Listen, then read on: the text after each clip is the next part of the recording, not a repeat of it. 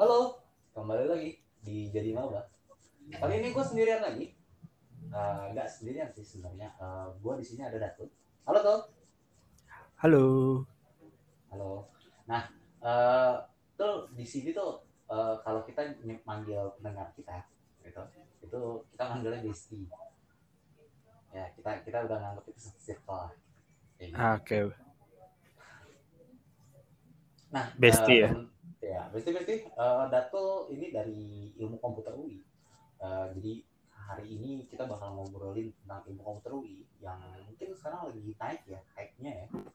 Uh, gue nggak tahu sih naik hype-nya apa enggak ya, karena kalau misalnya uh, ngelihat dari pendaftar dan daya saing di U I, sebenarnya itu daya saingnya Ilmu Komputer tuh sebenarnya masuk ke uh, apa ya, masuk ke daya saing tengah-tengah sebenarnya gitu.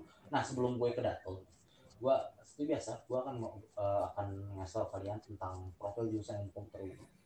Ilmu Komputer U I akreditasinya A, uh, daya tampung dua ribu dua puluh dua itu sekitar seratus lima puluh orang, dengan rincian S N M P T N tiga puluh orang, U T B K empat puluh lima orang, mandiri tujuh puluh lima orang. Ya. Jumlah pendaftar tahun dua ribu dua puluh satu ini uh, lima ribu delapan ratus dua puluh empat. Kalau perbandingannya dengan kedokteran yang masih menjadi uh, jurusan favorit, kedokteran itu pendaftarnya sekitar tiga belas ribu, jadi ini sekitar sepertiganya. Dengan rincian S N M P T N enam ratus tujuh puluh empat orang, U T B K seribu lima ratus enam puluh dua orang, dan mandiri tiga ribu lima ratus enam puluh delapan orang.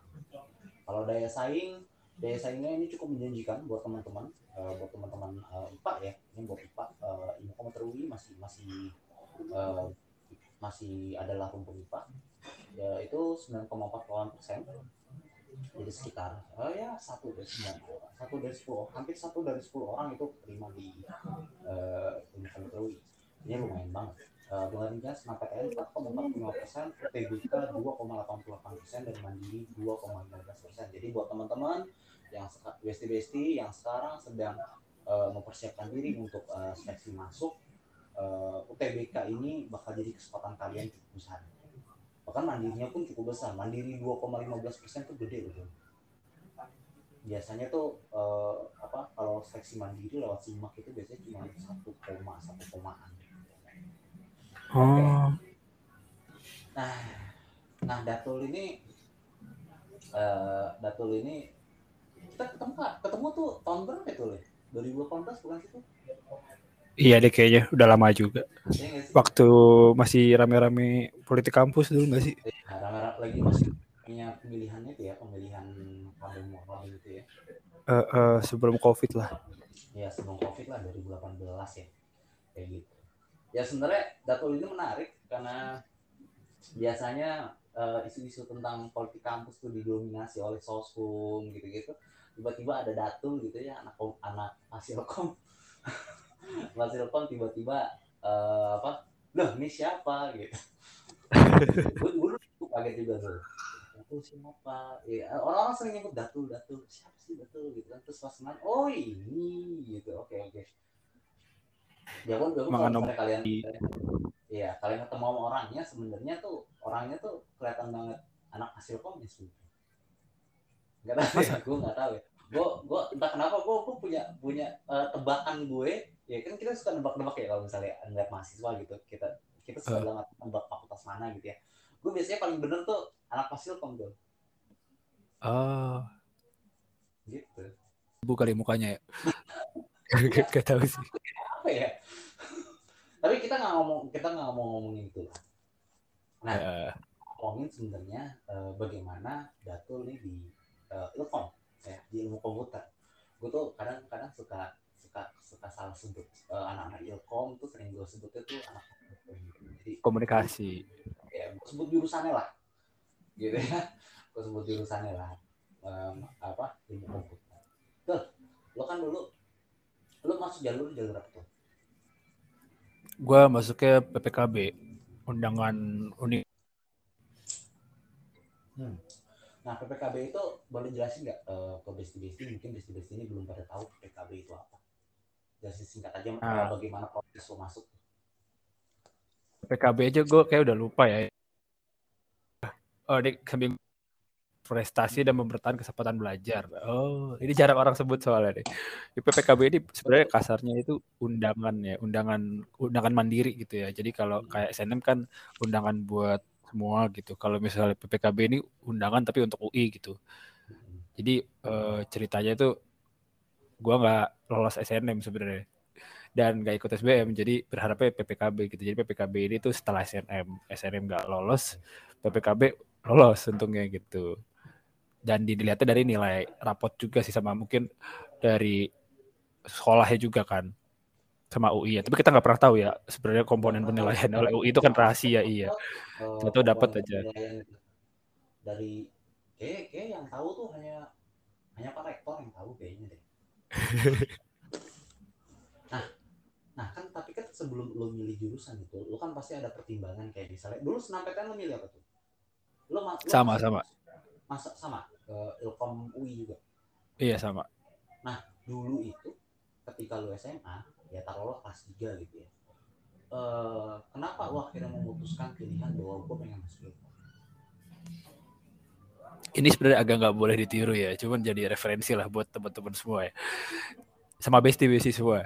Ya, jadi e, awalnya itu gue enggak salah satu dari orang-orang yang nggak tahu gini mau ambil jurusan apa, bahkan udah di akhir-akhir kan, maksudnya udah orang kan harus, maksudnya amannya tuh lu eh, dapet pilihan jurusan itu harusnya sekitar dua semester sebelum lulus kan, mungkin di akhir-akhir tahun sebelum tahun depannya lulus gitu. Tapi gua tuh udah udah bentar lagi lulus tuh masih belum tahu mau jurusan apa. Bahkan kan kalau di beberapa sekolah tuh mungkin ada pemeringkatan sama kan berdasarkan pilihan jurusan. Itu gue gonta ganti itu waktu pemeringkatan satu apa pemeringkatan dua beda jurusan gitu, karena gue masih bimbang gitu. Nah, tau nggak sih uh, kenapa gue pilih ilmu komputer? Gara-gara dulu waktu S M P gue suka main warnet. Hmm, oke. Okay. Terus, nah kenapa kenapa main warnet ini menarik? Karena pertama uh, main warnet itu kan main game online ya, mostly ya. Game online itu P B lah, waktu itu ada osu juga, ada ayo dance kalau lu tahu. Lu main warnet ke sih dulu? Uh, gue main warnet, cuman kalau misalnya gue sebutin apa yang gue mainin, gue ketahuan umur itu. Jadi jadi ya gitu dah. Pokoknya gara-gara warnet itu kan ya game kan. Nah, game itu juga ada tuh uh, mata kuliahnya gitu sebenarnya di ilmu komputer. Pertama, kedua uh, di kok di Uh, bukan komunitas ya sebutnya, mungkin di pergaulan anak-anak warnet itu yang sampai sekarang jadi teman-teman gue juga, maksudnya mereka masih main sama gue sampai sekarang dari S M P gitu kan. Mereka ini tuh uh, ada beberapa yang pernah tertarik dan kecimpung di dunia uh, perhackingan gitu, hackingan, dan ini tuh ada yang legal, ada yang ilegal. Legal ya dalam artian belajar tentang sistem security dan sebagainya gitu kan, tapi dalam artian ilegal ada juga gitu yang uh, otak-atik sistem hack sana sini, bahkan ngisengin temannya gitu, kayak misalnya B B M lu tiba-tiba dibaca sama dia, itu ada aja itu kejadian kayak gitu ya. Dan dari situ gue cerita tertarik gitu ini sama hacking-hacking dan sistem security, bahkan sampai beli bukunya, minta ajarin segala macam gitu. Tapi anehnya pas gue masuk ke komputer, game dan hacking itu nggak gue sentuh sama sekali. Gitu, jadi motivasi awal karena itu motivasi, tapi ya pas masuk kagak gue sentuh gitu, gue tuh kayak udah hilang aja gitu interestnya. Gue interest malah sama hal lain gitu. hmm. Gitu aneh ya. Itulah ya, kalau milih jurusan lebih baik ditelaah dari jauh-jauh hari gitu. Nah, kalau dari reaksi dari orang tua tuh gimana tuh orang tua reaksi? Kamu mau sekolah komputer kenapa nggak dokteran misalnya gitu, nggak orang tua lo? Gue kayaknya nggak gak aneh sih reaksinya ya, karena mereka juga mulai paham gitu, oh ini I T ini sekarang lagi high demand gitu, lagi cukup menjanjikan, jadi mereka kayak dukung-dukung aja sih. Karena pilihan gue lebih aneh lagi dan mereka oh. lebih milih ini gitu. Dulu gue hampir masuk K tiga. Oh, K tiga tuh berarti itu ya uh, F K M. F K M, kesehatan masyarakat. uh, Kenapa kenapa concern mereka? Karena dulu tuh gue kira K tiga itu bagus gitu. Jadi sebenarnya menurut gue, ini kesimpulan gue waktu itu ya, K tiga tuh bagus sebenarnya. Sebenarnya K tiga tuh bagus. Ini ini no offense ke anak K tiga ya, maksudnya K tiga itu bagus.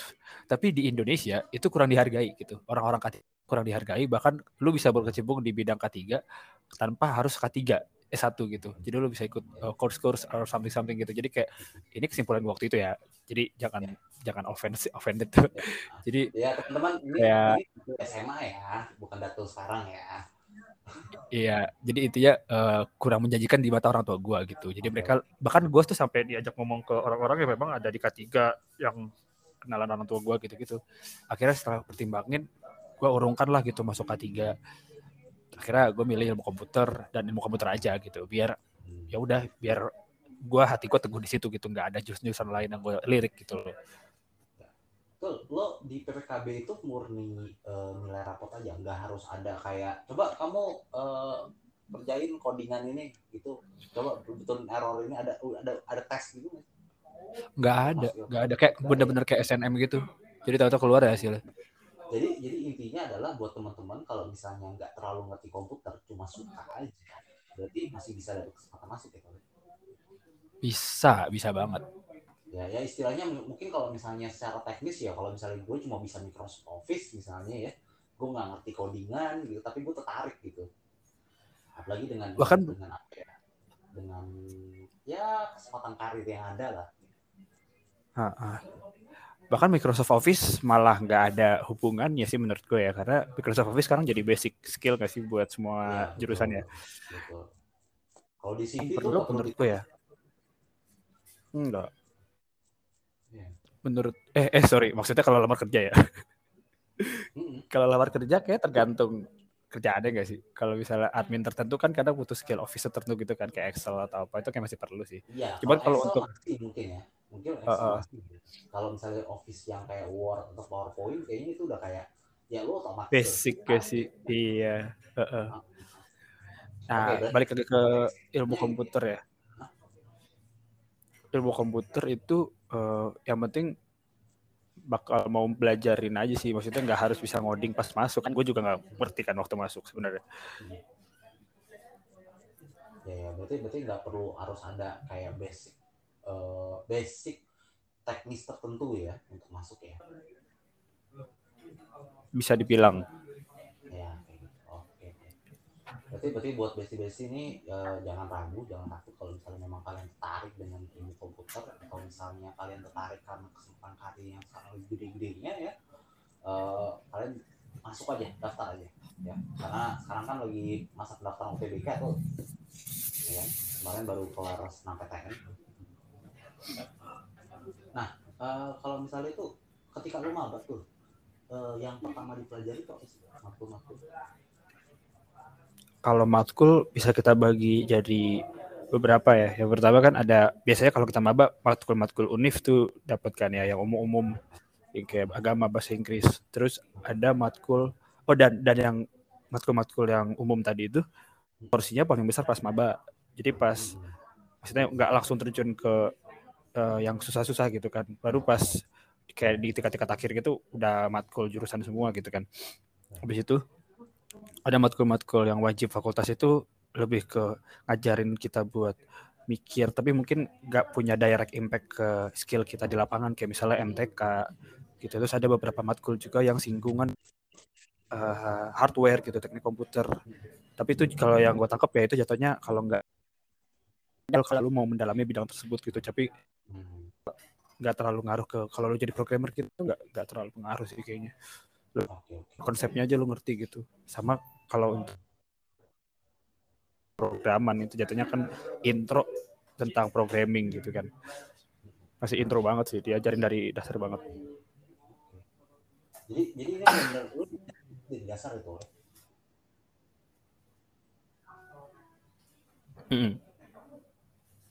Nah kalau misalnya eh, apa ya, gue tuh penasarannya adalah eh, ketika lu mata kuliah lu ketika lu berhadapan dengan mata kuliah gitu, ada yang nggak sih di awal-awal?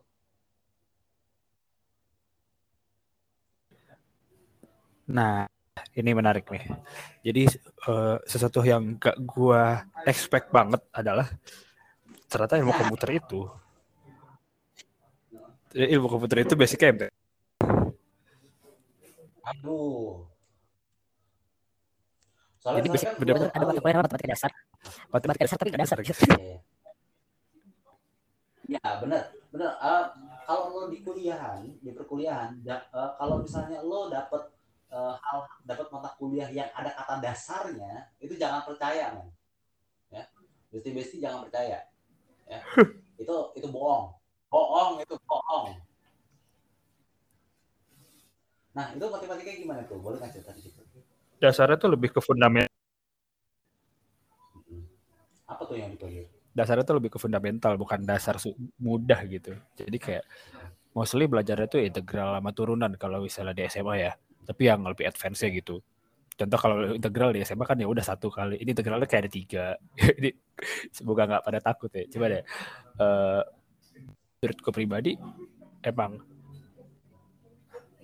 lebih susahan M T K-nya gitu daripada programmernya, eh programming-nya gitu. Gue matematik gue programming tuh lulus semua, tapi buat gue buat gue M T K tuh gue ngadep gitu, buat beberapa gak lulus karena eh uh, berarti kan ada matkul-matkul yang lu bisa tidur di kelas tapi tetap lulus ya kan? Iya ada, pasti ada tuh satu dua matkul kayak gitu pasti ada. Tapi matkul-matkul M T K ini lu meleng dikit gak lulus bisa gitu, jadi kayak lu harus selalu per per detail yang dijelasin sama dosen lu sebuah latihan, karena kalau lu melek dikit bisa gak lulus gitu. Hmm. Itu makul logik tuh. M T K. M T K itu makul. Tadi matematika matematika dasar. Iya itu gue lupa tuh wajib wajib fakultas, ada yang fakultas ada yang jurusan. Tapi itu wajib berarti ya tetap ya. Uh, uh, kalau ilmu komputer iya wajib sampai yang uh, uh, dua. Tapi kalau ya sistem informasi sampai satu sedikit gua. Jadi buat teman buat Besti, kalau misalnya kalian mengira kalian suka coding-codingan tapi matematika kalian jeblok ya, tolonglah itu diperbaiki matematikanya ya, gitu ya. Karena karena harus berhadapan dengan matematika, gitu ya.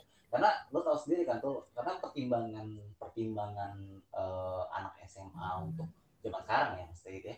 Gua nggak tahu kalau zaman gue uh, zaman sekarang adalah kalau lo ngeliat Twitter adalah Uh, jurusan ini tuh ada hitung-hitungannya apa enggak? Selalu gitu.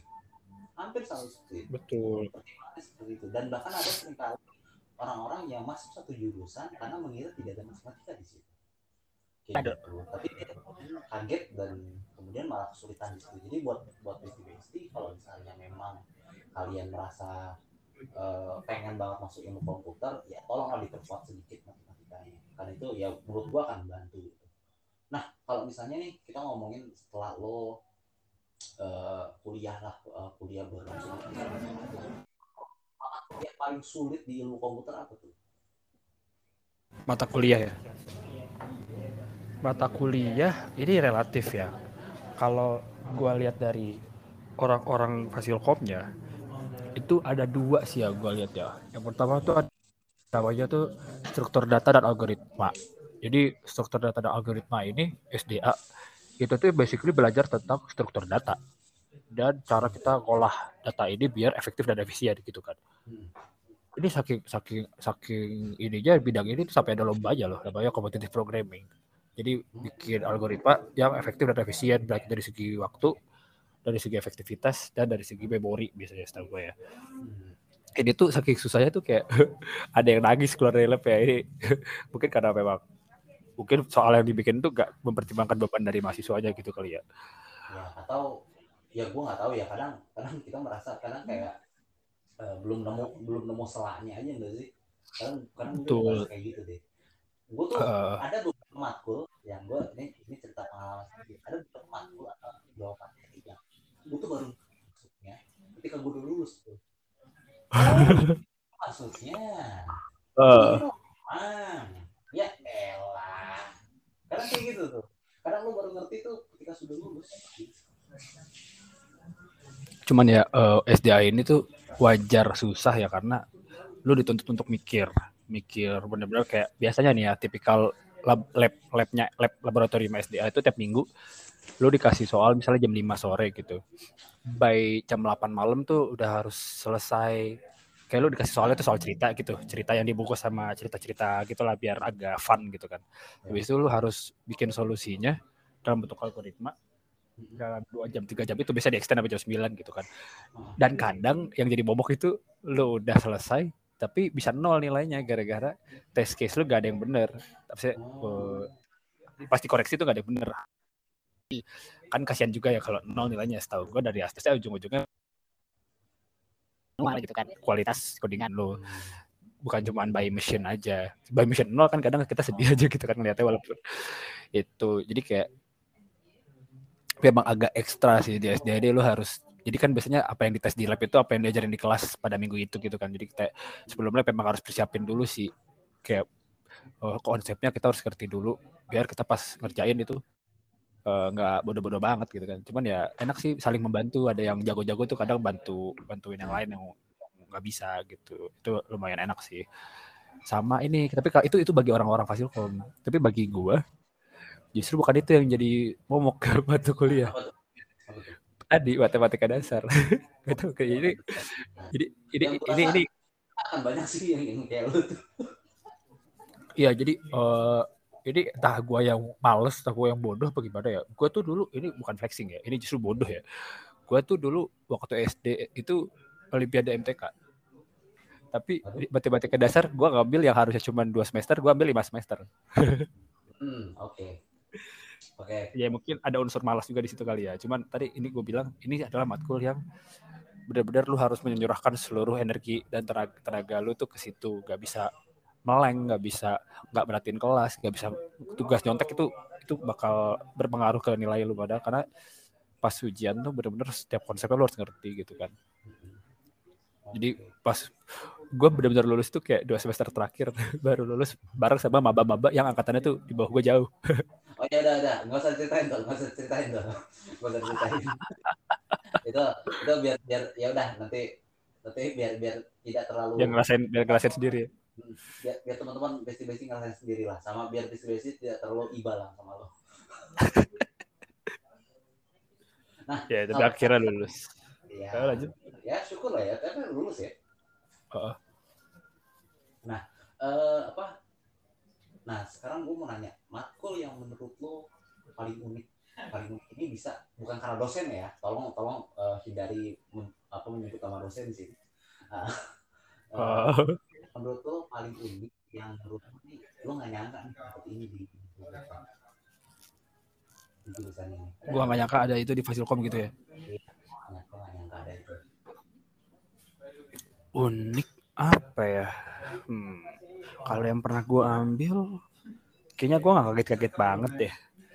Tapi kalau yang belum pernah gue ambil, unik tuh dalam arti ada di sini gitu ya matkul ya. Atau yang menurut lo, yang menurut lo berkesan lah, paling paling berkesan buat lo gitu. Kayak yang, wah abis ngambil ini lo berasa valid banget nih jadi anak Fasilkom gitu. Mungkin ini karena gue nggak tahu jawabnya gimana, gue jawab dari sisi ini kali ya, yang menurut gue paling berguna bagi gue sekarang gitu kali ya. Boleh, boleh. Lu tahu database kan ya? Uh, mungkin. Database yang kayak lu di Excel, intinya di Excel kayak lu ada kolom baris gitu kan, tapi oh, iya, iya, nyimpennya iya. Di, uh, lebih nyimpennya lebih teknis gitu. Iya, iya. Jadi okay. mat- matkul database ini tuh apa ya, kayak sampai gue di dunia kerja pun kepake gitu, gara-gara hmm. lu jadi punya konsep tentang gimana caranya lu nyimpen data data itu sebenarnya. Jadi konsepnya gini, kayak diajarin itu gimana caranya lu nge-translate kondisi di dunia nyata jadi kondisi di dalam database gitu. Contohnya gini, kayak ada di sini kita kan ada gua sebagai narasumber dan ada lu sebagai host kan ya. Di, jadi kita tidak diajarin bikin-bikin diagram yang menghubungkan apa yang menggambarkan uh, posisi kita nanti di database gitu, kayak oh gue tuh di sini sebagai narasumber, lu di sini sebagai host, dan hubungan kita adalah lu menanyakan gue, gue menjawab kayak gitu kan. Nah nanti itu kita bakal mulai kebayang tuh dari, dari cerita tersebut kira-kira database-nya akan seperti apa. Misalnya oh ada database narasumber, ada database host, ada database topik gitu-gitu. Jadi kayak lu dari gambar-gambar sederhana itu bakal ngelihat nanti satu database itu tabel-tabelnya akan apa aja isinya. Berangkat dari situ, berangkat dari diagram-diagram sederhana yang gambarin hubungan di dunia nyatanya kayak gimana gitu. Itu tuh cukup seru gitu. Ini jadi bisa memahami masalah itu seperti apa secara terstruktur sih menurut gue ya. Nah, uh, itu itu lu anggap unik atau lu anggap paling berguna? Kenapa? Karena apa memang kerjaan lu sekarang hubungannya itu, atau karena memang itu applicable untuk, untuk hampir banyak banyak hal? Mungkin pertama karena memang gue suka, mungkin ya karena gue suka. Kedua karena benar tadi, jadi applicable entah buka buat kerjaan gue sekarang, baik buat kerjaan orang lain di bidang lain juga. Mungkin kita bisa melatih konsep berpikir lu juga kan, untuk membayangkan sesuatu yang di dunia nyata itu sebagai objek-objek yang lebih sederhana gitu. Nah, itu kan tadi kita ngobrolin matkul apa segala macamnya. Nah, kalau misalnya ini balik lagi nih, cuma berdikit gitu, ke S M A, lo pasti punya ekspektasi dong untuk bayangan eh, bagaimana kuliah di ilmu komputer. Nah, setelah lo kuliah, sejauh apa sih bedanya ekspektasi belajar ilmu komputer di tempat lo masih S M A? Ekspektasi ya. Sejujurnya gue gak banyak ekspektasi, cuman kalau lebih ke yang gak gue bayangkan aja. Jadi uh, ini secara umum dulu, secara kuliah gitu kan, pastinya S M A dan kuliah tuh kayak beda aja gak sih? Kayak S M A tuh banyakan main, santai, tapi pas kuliah tuh lu udah gak bisa santai dalam artian kayak S M A gitu kan, yang kerjanya cuma main doang. Ada mainnya, tapi uh, lu lebih serius lah gitu kan. Karena kenapa? Contoh misalnya pas S M A, lu, lu naik kelas, satu angkatan naik kelas ya kan, tapi kalau di kuliah tuh sangat biasa gitu, lu matkul gak lulus, bahkan ada yang D O gitu kan, dan life must goes on, lu bakal terus lanjutin kuliah lu, walaupun temen lu ada yang D O, ada yang gak lulus matkul, itu biasa gitu, itu hal biasa, dan itu agak, bukan culture shock sih, hal baru buat buat gua gitu kan, yang dimana di S M A tuh, semua orang lulus mata, mata pelajaran, semua orang naik kelas gitu kan, lulus bareng-bareng, dan gitu kan. Terus yang beda, yang beda tadi ya, karena Uh, gue pertama gak nyangka kalau matematika adalah segalanya dan dasar dari ilmu komputer. Kenapa? Karena sebenarnya program-program komputer itu kan logik ya. Jadi ada ada mat, ada mata pelajaran itu namanya matematika diskret. Matematika diskret itu kasarnya matematika tanpa angka. Jadi matematikanya tapi gak ada angkanya. Bingung gak lu? Jadi matematika tanpa angka aja yang gue kerjain gak ada angka lagi.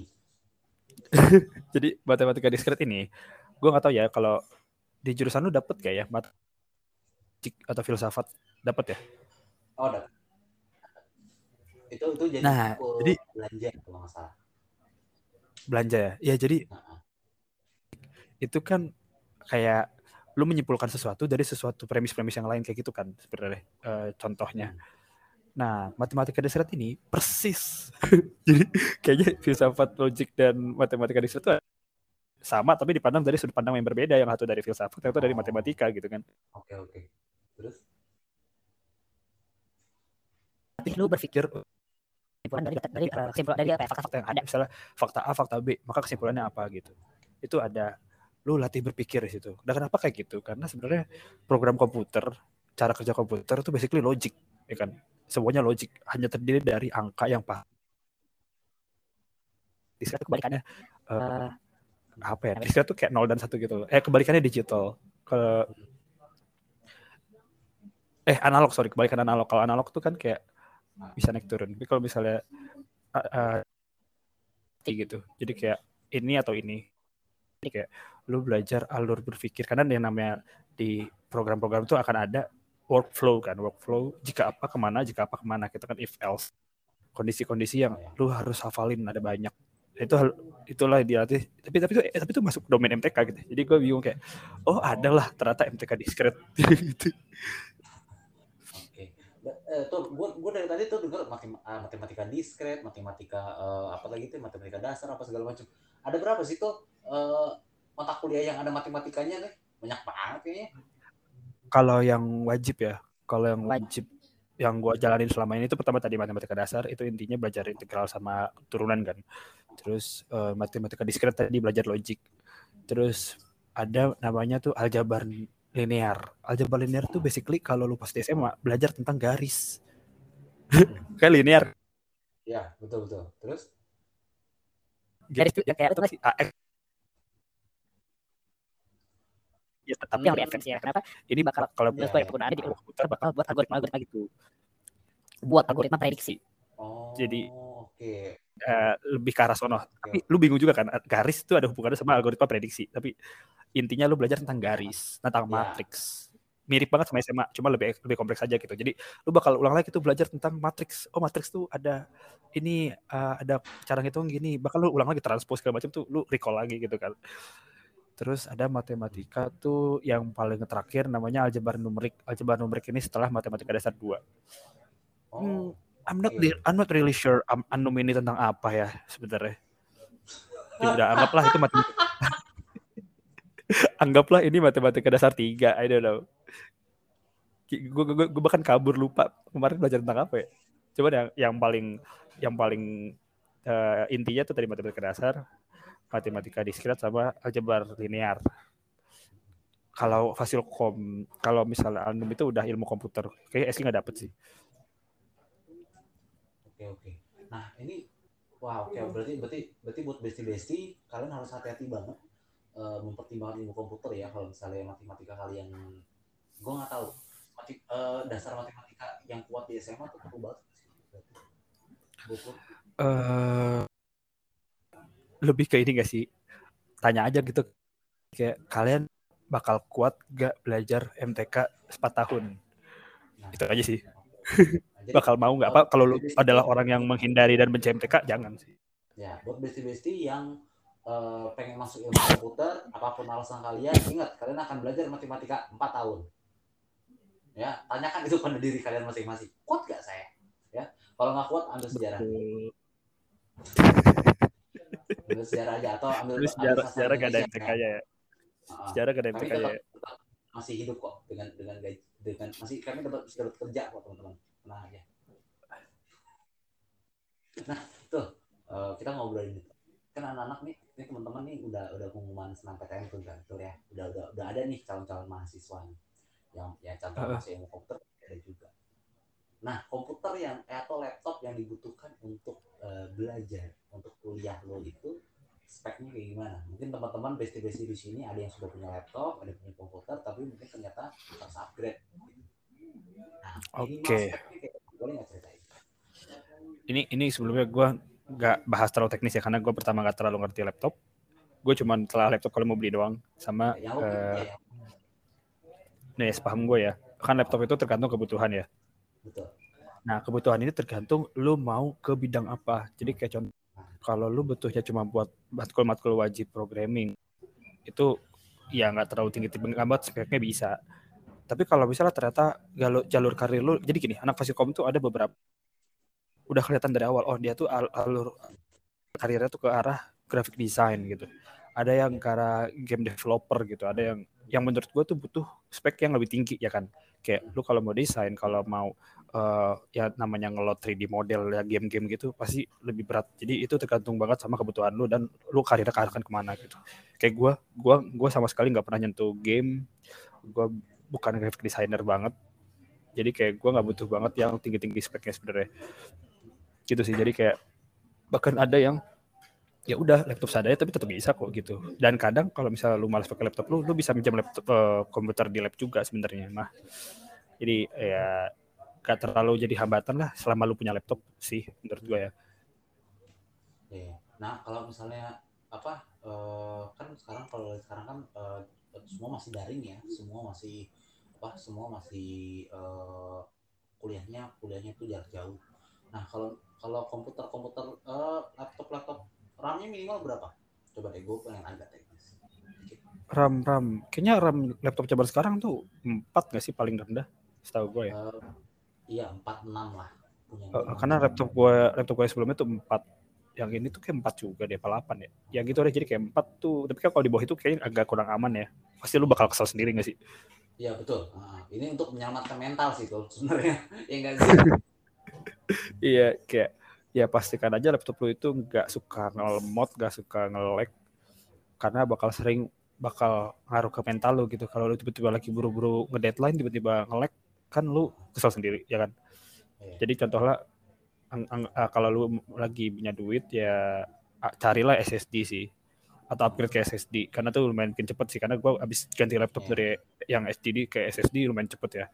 Sama RAM RAM-nya ya mencukupi lah. RAM kan juga bisa ditambah ya, bisa di-upgrade. Ya, ya gitu. Upgrade lah teman-teman, mungkin upgrade sekitar ya dua giga tambah dua giga lagi gitu ya. Ya sesuai dengan budget lah. Nah kalau misalnya gue tadi mau nanya apa? Oh ya, uh, kalau misalnya uh, laptop di laptop yang lo pakai itu uh, bisa bisa kan? Maksudnya lo uh, perlu ganti laptop nggak sih dalam empat tahun kuliah? Maksudnya dalam ini gitu. Ini jawabannya nggak relatable ke banyak orang sih. Ini jatuhnya karena guanya aja yang nggak bisa merawat barang. Jadi gue kayaknya udah tiga laptop apa selama kuliah tuh. Tapi yang ini yang yang terbaru ini baru banget, kayak baru ganti. Gara-gara laptop gue sebelumnya itu kan kayak rusak gitu keyboardnya. Tapi pas terus temen gue tuh ada yang mau beli, jadi gue jual murah ke temen gue. Pas dia beli, keperah rusak kan aneh ya. Emang kayak emang apes deh gue dah. Emang suka gitu, itu memang kayak jodoh-jodohan gitu tuh. Iya, sumpah. Jadi gue jual alasannya karena itu keyboardnya suka rusak. Pas dia pakai nggak pernah rusak. Bahkan pas gua waktu gue pernah bawa ke tukang servis, pas dia cek nggak ada yang rusak. Jadi pas gue pakai rusak, emang apa saja gitu. Emang emang apa saja. Iya. Kalau misalnya jadi, uh, laptop kayak MacBook gitu, lu rekomen nggak? Misalnya kayak uh, uh, ah, ada aku aku udah udah dibeliin laptop, tapi laptop Mac ini kira-kira masih bisa menjalani program-program gitu. Soalnya ada beberapa kuliah mata kuliah yang kayak misalnya desain interior itu memang katanya sih memang tidak disarankan untuk pakai Mac karena uh, karena program softwarenya ya katanya tidak kompatibel. Nah kalau misalnya di di lu software-softwarenya gimana? Ya, ini pertanyaan menarik nih, karena gue juga nggak tahu jawabannya. Tapi menurut gue sejauh ini banyak anak Fasilkom yang pakai MacBook dan aman-aman aja. Bahkan di yang udah kerja di kantor deh di startup-startup tech gitu, I T itu bahkan yang programmernya tuh dikasih laptop itu Mac. Jadi menurut gue kayaknya aman. Tapi lebih ke uh, preferensi pribadi nggak sih? Jadi kayak contoh gue, gue seumur umur nggak pernah nyentuh Mac dan gue malas pindah dari Windows ke Mac. Itu kan bakal ya, transisi itu, kan. Uh, lu bakal membiasakan. membiasakan diri. Terus tadi benar kata lu ada beberapa aplikasi yang nggak kompatibel, lu harus cari alternatif segala macam gitu kan. Jadi ini uh, tergantung preferensi pribadi. Tapi kalau aman, kayaknya aman karena banyak yang pakai Mac sebenarnya di Fasilkom tuh. Hmm, ya. Berarti berarti aman-aman aja ya teman-teman. Jadi teman-teman uh, besti-besti uh, awas ya, jangan jangan nipu orang tua. Kalian udah punya laptop terus minta beli laptop cuma gara-gara alasannya ini masuk ilkom katanya kurang. Enggak, enggak, enggak. Apalagi lo pakai podcast ini buat alasan. Awas lo ya. Jangan lo ngomongin orang tua, enggak berkah. Betul. Oke, berarti berarti sesuai kata Datul ya, kalau misalnya RAM lo mungkin empat ya, adalah ditambah. Aman sih. Ditambah biar ya biar enggak stres lah. Lo udah stres kuliah masih stres karena sian. Nah uh, itu kalau misalnya gini tuh uh, misalnya ini maba nih uh, lo ada ada tips kayak coba deh coba deh baca baca tentang ini biar lo biar lo ada ada ada ada persiapan sebelum kuliah gitu ya. Iya, berdasarkan pengalaman lo lah. Tapi ini dari segi akademis kan, bukan pergaulan kan? Enggak, enggak. Kalau akademis ya, hmm, menurut gue, sebenarnya anak Fasilkom itu jalur karirnya itu sangat ditentuin sama apa yang dipelajari di luar kuliah sih menurut gue ya. Karena kayaknya kalau yang ngandelin kuliah doang tuh sangat nggak cukup. Ya. Yang kalau gue ngeliat ya, karena kenapa? Karena ketika misalnya lu cuma ngandelin matkul kuliah, teman-teman lu kagak gitu. Jadi lu pasti di persaingan calon karyawan bakal kalah gitu kan. Jadi ya, uh, dan dan tapi itu menurut gue berkah sih di Fasilkom karena apa? Karena uh, memang ketika ada peer pressure itu ada kan jadi semangat lu juga untuk ngejar gitu kan. Tapi jangan dibawa stres mesti kayak oh, motivasi buat ikutan kayak gitu juga gitu, buat semangat segala macam gitu. Uh, uh, dan dalam artian gini contoh misalnya uh, ini lu harus udah punya gambaran, nggak harus ketika maba, tapi mungkin dalam beberapa semester ke depan lu harus tahu kapan gue akan menentukan arah karir gue gitu, karena beda-beda banget kan. Ada yang, contoh kayak gue, gue karir gue tuh akhirnya gue mutusin buat nggak ngoding, buat nggak jadi programmer, kenapa? Karena gue malas aja. Tapi nggak programmer itu kan banyak kan karir lain sebenarnya, makanya gue sekarang jadi product manager gitu. Ada juga yang karirnya mau ke data, ada yang mau ke desain, itu tuh ada beberapa yang dari awal udah kelihatan. Tapi kalau misalnya lu bingung sampai akhir kan lama-lama lu nggak tahu juga apa yang mau lu pelajari kan. Karena kadang ya tadi yang kayak gue bilang uh, matkul-matkul itu cuman baseline, tapi ketika buat kerja itu banyak yang lu harusnya belajar otodidak atau pengalaman sendiri, entah lu magang, entah lu proyekkan, entah lu organisasi atau lomba kayak uh, banyak di luar matkul menurut gue ya gitu. Explore sendirilah. Oke oke. Nah, uh, gue mau nanya gini tuh, kalau misalnya Uh, mungkin ini ini pertanyaan dari media sosial ya yang gue dapet ya. Uh, uh, lo sering gak sih dapet stigma atau misalnya sering gak sih teman-teman lo tuh kayak nanya uh, laptop mereka rusak gitu, terus mereka nanya lo gitu, terus terus lo nggak tahu gitu karena memang bukan bukan bidang lo gitu kan. kanan kanan lo nggak. Terus sering kan ditanya gitu, terus kayak kok nggak ngerti kan orang komputer. Ah. Sering sering banget sering banget. Ya jadi terkait dengan stigma ngerti servis ya. Kalau menurut gue tuh dua bidang yang berbeda gitu, kayak ketika lu belajar ilmu komputer itu lu belajar secara konsep gitu. Kayak komputer itu sebenarnya gimana cara kerjanya segala macam, tapi bukan teknis yang kayak kalau laptop lu rusak harusnya diapain gitu, gue gak ngerti. Gue bukan takut servis laptop gitu kan. Nah, nah kayaknya iya, sih ya kalau aja, mungkin mungkin bagi beberapa orang aneh. Anak-anak anak ilmu komputer kok ketolong servis, emang gak bisa servis sendiri. Iya, sama aja kayak dokter belum tentu bisa ngobatin diri sendiri kan. Iya. jadi, ya, jadi jadi kayak kayak apa? Uh, ilmu komputer itu tuh masih sangat umum, dan ketika lu bicara soal yang teknis itu belum tentu dia ada di arah situ gitu ilmunya. Kayak mungkin ada yang ngerti tapi enggak semua ngerti gitu. Kenapa? Karena kayaknya sih orang-orang yang servis-servis itu tuh mereka lebih belajar hardware kan. Lebih belajar uh, hardware tuh kayak teknik komputer deh. Jurusannya beda. Lu belajar tentang cara kerja komputer, tapi lu nggak belajar kayak komponen-komponen komputer tuh apa, cara kerjanya, listriknya gimana. Kalaupun belajar, itu karena emang dia yang hobi gitu kan. Hmm. Tapi sebagai or- anak yang berbakti kepada orang tua, kalau disuruh servis apa di rumah, pasti iya-iya aja kan, walaupun nggak ngerti juga sebenarnya. Terus ujung-ujungnya googling. Nah, ujung-ujungnya googling. Bagaimana iya. cara mengatasi blue screen? Iya, gue juga gak ngerti tuh kalau gue blue screen, kalau gue rusak apa, gue pasti bawa ke tukang servis juga ya, gue gak ngerti gitu kan.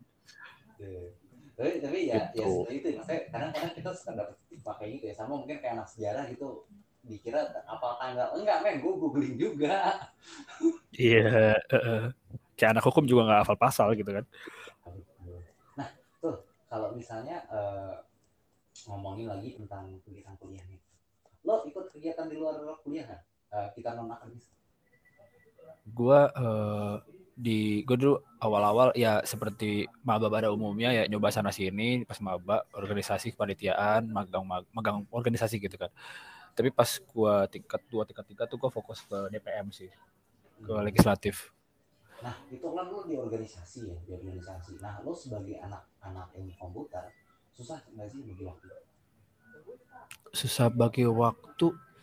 Um, bisa dibilang nggak terlalu, karena lebih ke, ke selama ini ya, selama lu udah bisa pastiin dalam seminggu, kalau gue caranya gini, misalnya dalam seminggu gitu, dalam seminggu itu lu alokasi waktu lu tuh cukup gitu, karena ada orang-orang yang menurut gue alokasi waktunya tuh berlebihan. Contoh, dia semester yang pas matkulnya lagi banyak nih, tapi dia ikut empat organisasi, empat panitia, ketua. Itu kan kalau kita bisa ragu kan ya sama uh, efektivitas kan, bukan cuma kuantitas tapi kualitas kerja kan. Jadi ya. Gitu kan dengan empat jam sehari, jadi kayak aneh aja gitu. Kenapa? Karena ketika gue megang satu aja itu udah lumayan keteteran gitu. Jadi lebih ke lu bisa hitung-hitungannya aja sih, kayak dalam seminggu lu bisa alokasi waktu tuh berapa, tapi tetap cukup untuk berorganisasi, untuk kepanitiaan sangat cukup sih menurut gue ya. Nggak terlalu ketat lah ya kalau misalnya apa uh, uh, komputer tuh ya, maksudnya tugas uh, segala macam. Lo ada pengalaman nggak uh, misalnya kayak misalnya lagi lagi rapat gitu tapi lo sambil nugas gitu, kayak double, kayak dua dua laptop atau dua Windows lo buka, satu rapat satu model gitu? Kalau itu hampir nggak per, mungkin pernah tapi kayak hampir nggak pernah sih. Kenapa? Karena ya ketika lo multitasking begitu dua jadi nggak efektif gitu. Iya biasanya sih. Bisa memang kalau rapat ya rapat aja, kalau nugas ya nugas aja gitu. Tapi ya dipastiin dua-duanya punya alokasi waktu yang sendiri-sendiri gitu. Gitu. Jadi kayak uh, tapi gini, anak Fasilkom tuh mayoritas itu ketika udah tingkat tiga udah enggak ikut apa-apa lagi karena udah fokus ke karir. Dan itu wajar. Mereka udah magang-magang, udah mau lulus, atau udah mau skripsian gitu. Jadi ketika udah organisasi lagi itu tinggal orang-orang yang jadi ketua. Yang angkatan tiga tiga ya, sisanya udah nggak ikut apa-apa lagi. Itu wajar menurut gue ya. Harusnya memang seperti itu kan, lu fokus buat lulus gitu. Biasanya sampai tingkat dua tuh jadi ketua-ketua departemen, ketua-ketua divisi itu masih masih ada lah gitu.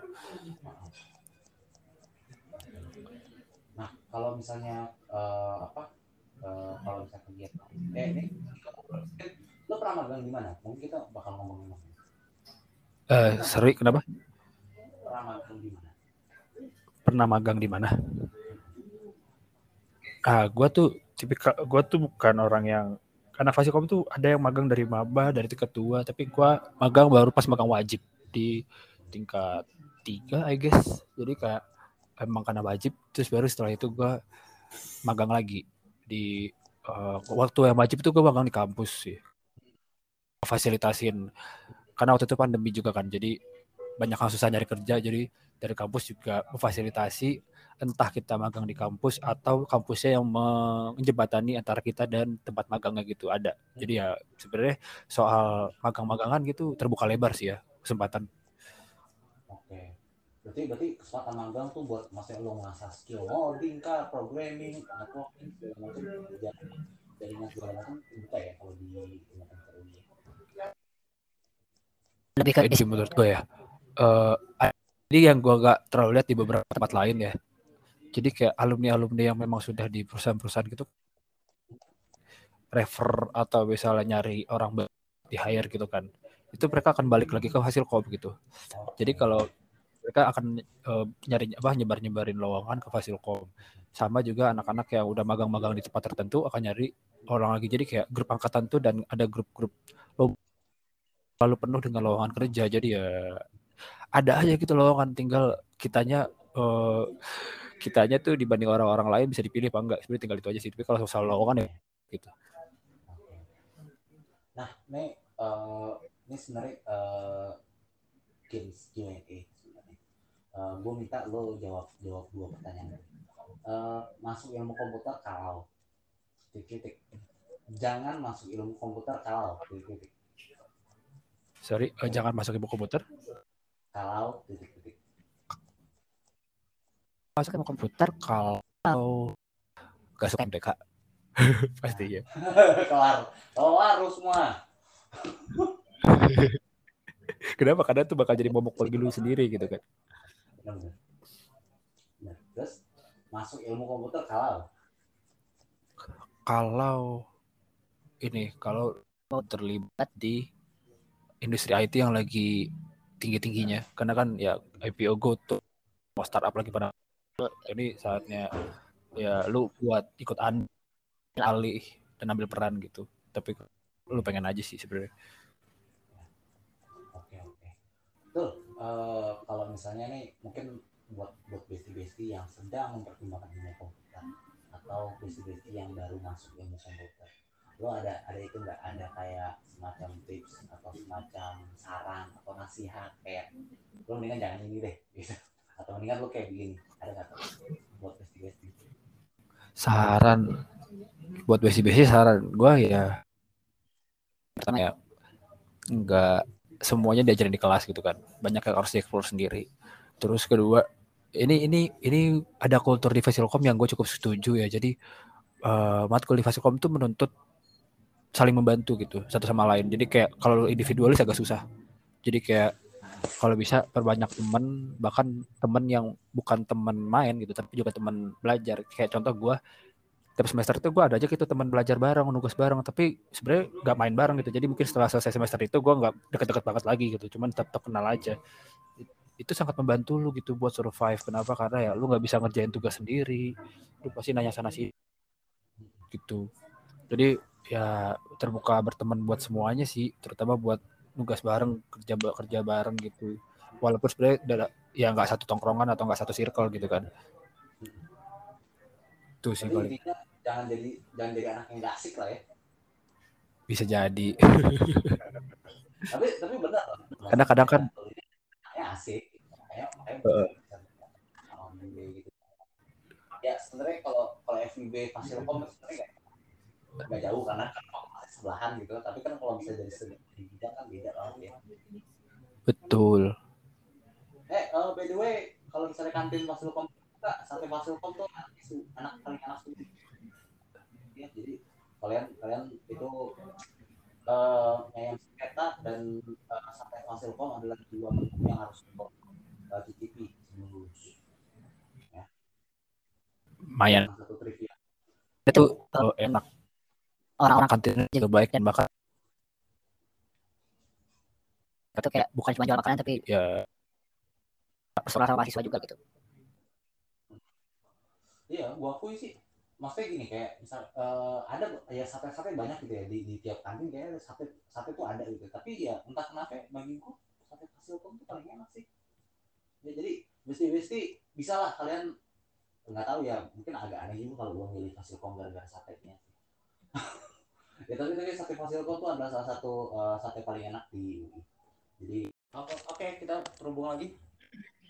Sorry sorry tadi kayak sinyal gua ya. Iya, kayak tadi uh, kayak faktor sinyal sih. Oke, sampai mana tadi kita? Tadi uh, sampai apa ah, nih? Gue lupa lagi.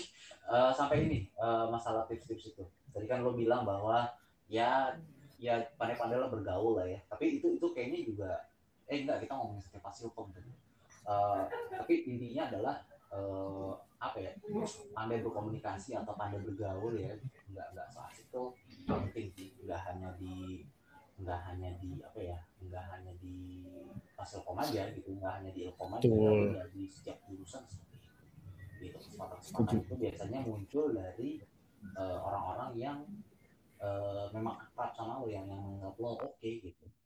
Oleh menurut gue juga sama, menurut gue juga kalau misalnya ada nih misalnya ada lowongan nih ada lowongan tapi kalau adalah anaknya nggak asik gitu, lo nggak bakal ditawarin ya pasti gitu. Lo nggak bakal ditawarin karena karena dia menganggapnya ya udah lo nggak asik gitu, jadi lo nggak bakal ditawarin. Nah, itu jadi ya buat teman-teman sebisa bisanya ya ya ramah kata Islam. Nah oke okay. Mungkin gitu aja tuh ya uh, wawancara kita. Thank you banget tuh, udah udah sangat sangat insightful banget ya. Thank you juga, thank you for having me ya. Ya, ya, uh, thank you banget. Nah, buat besti-besti, uh, jangan lupa di follow Jadi Maba underscore I D. Uh, apa? Jangan uh, lupa di follow uh, di, di di Twitter, Spotify, dan sekarang kita bisa didengar juga di noise, ya, didengar noise. Nah, uh, gue juga ada pengumuman sedikit, mungkin karena nanti sudah mendekati mendekati uh, Lebaran, mungkin uh, Jadi Maba akan libur dulu, ya. Dulu, uh, untuk untuk apa untuk upload. Jadi kalau kalian dengerin ini habis lebaran atau mungkin dengerin ini pas lagi puasa atau mendekat di lebaran, ya selamat Idul Fitri buat teman-teman yang merayakan ya.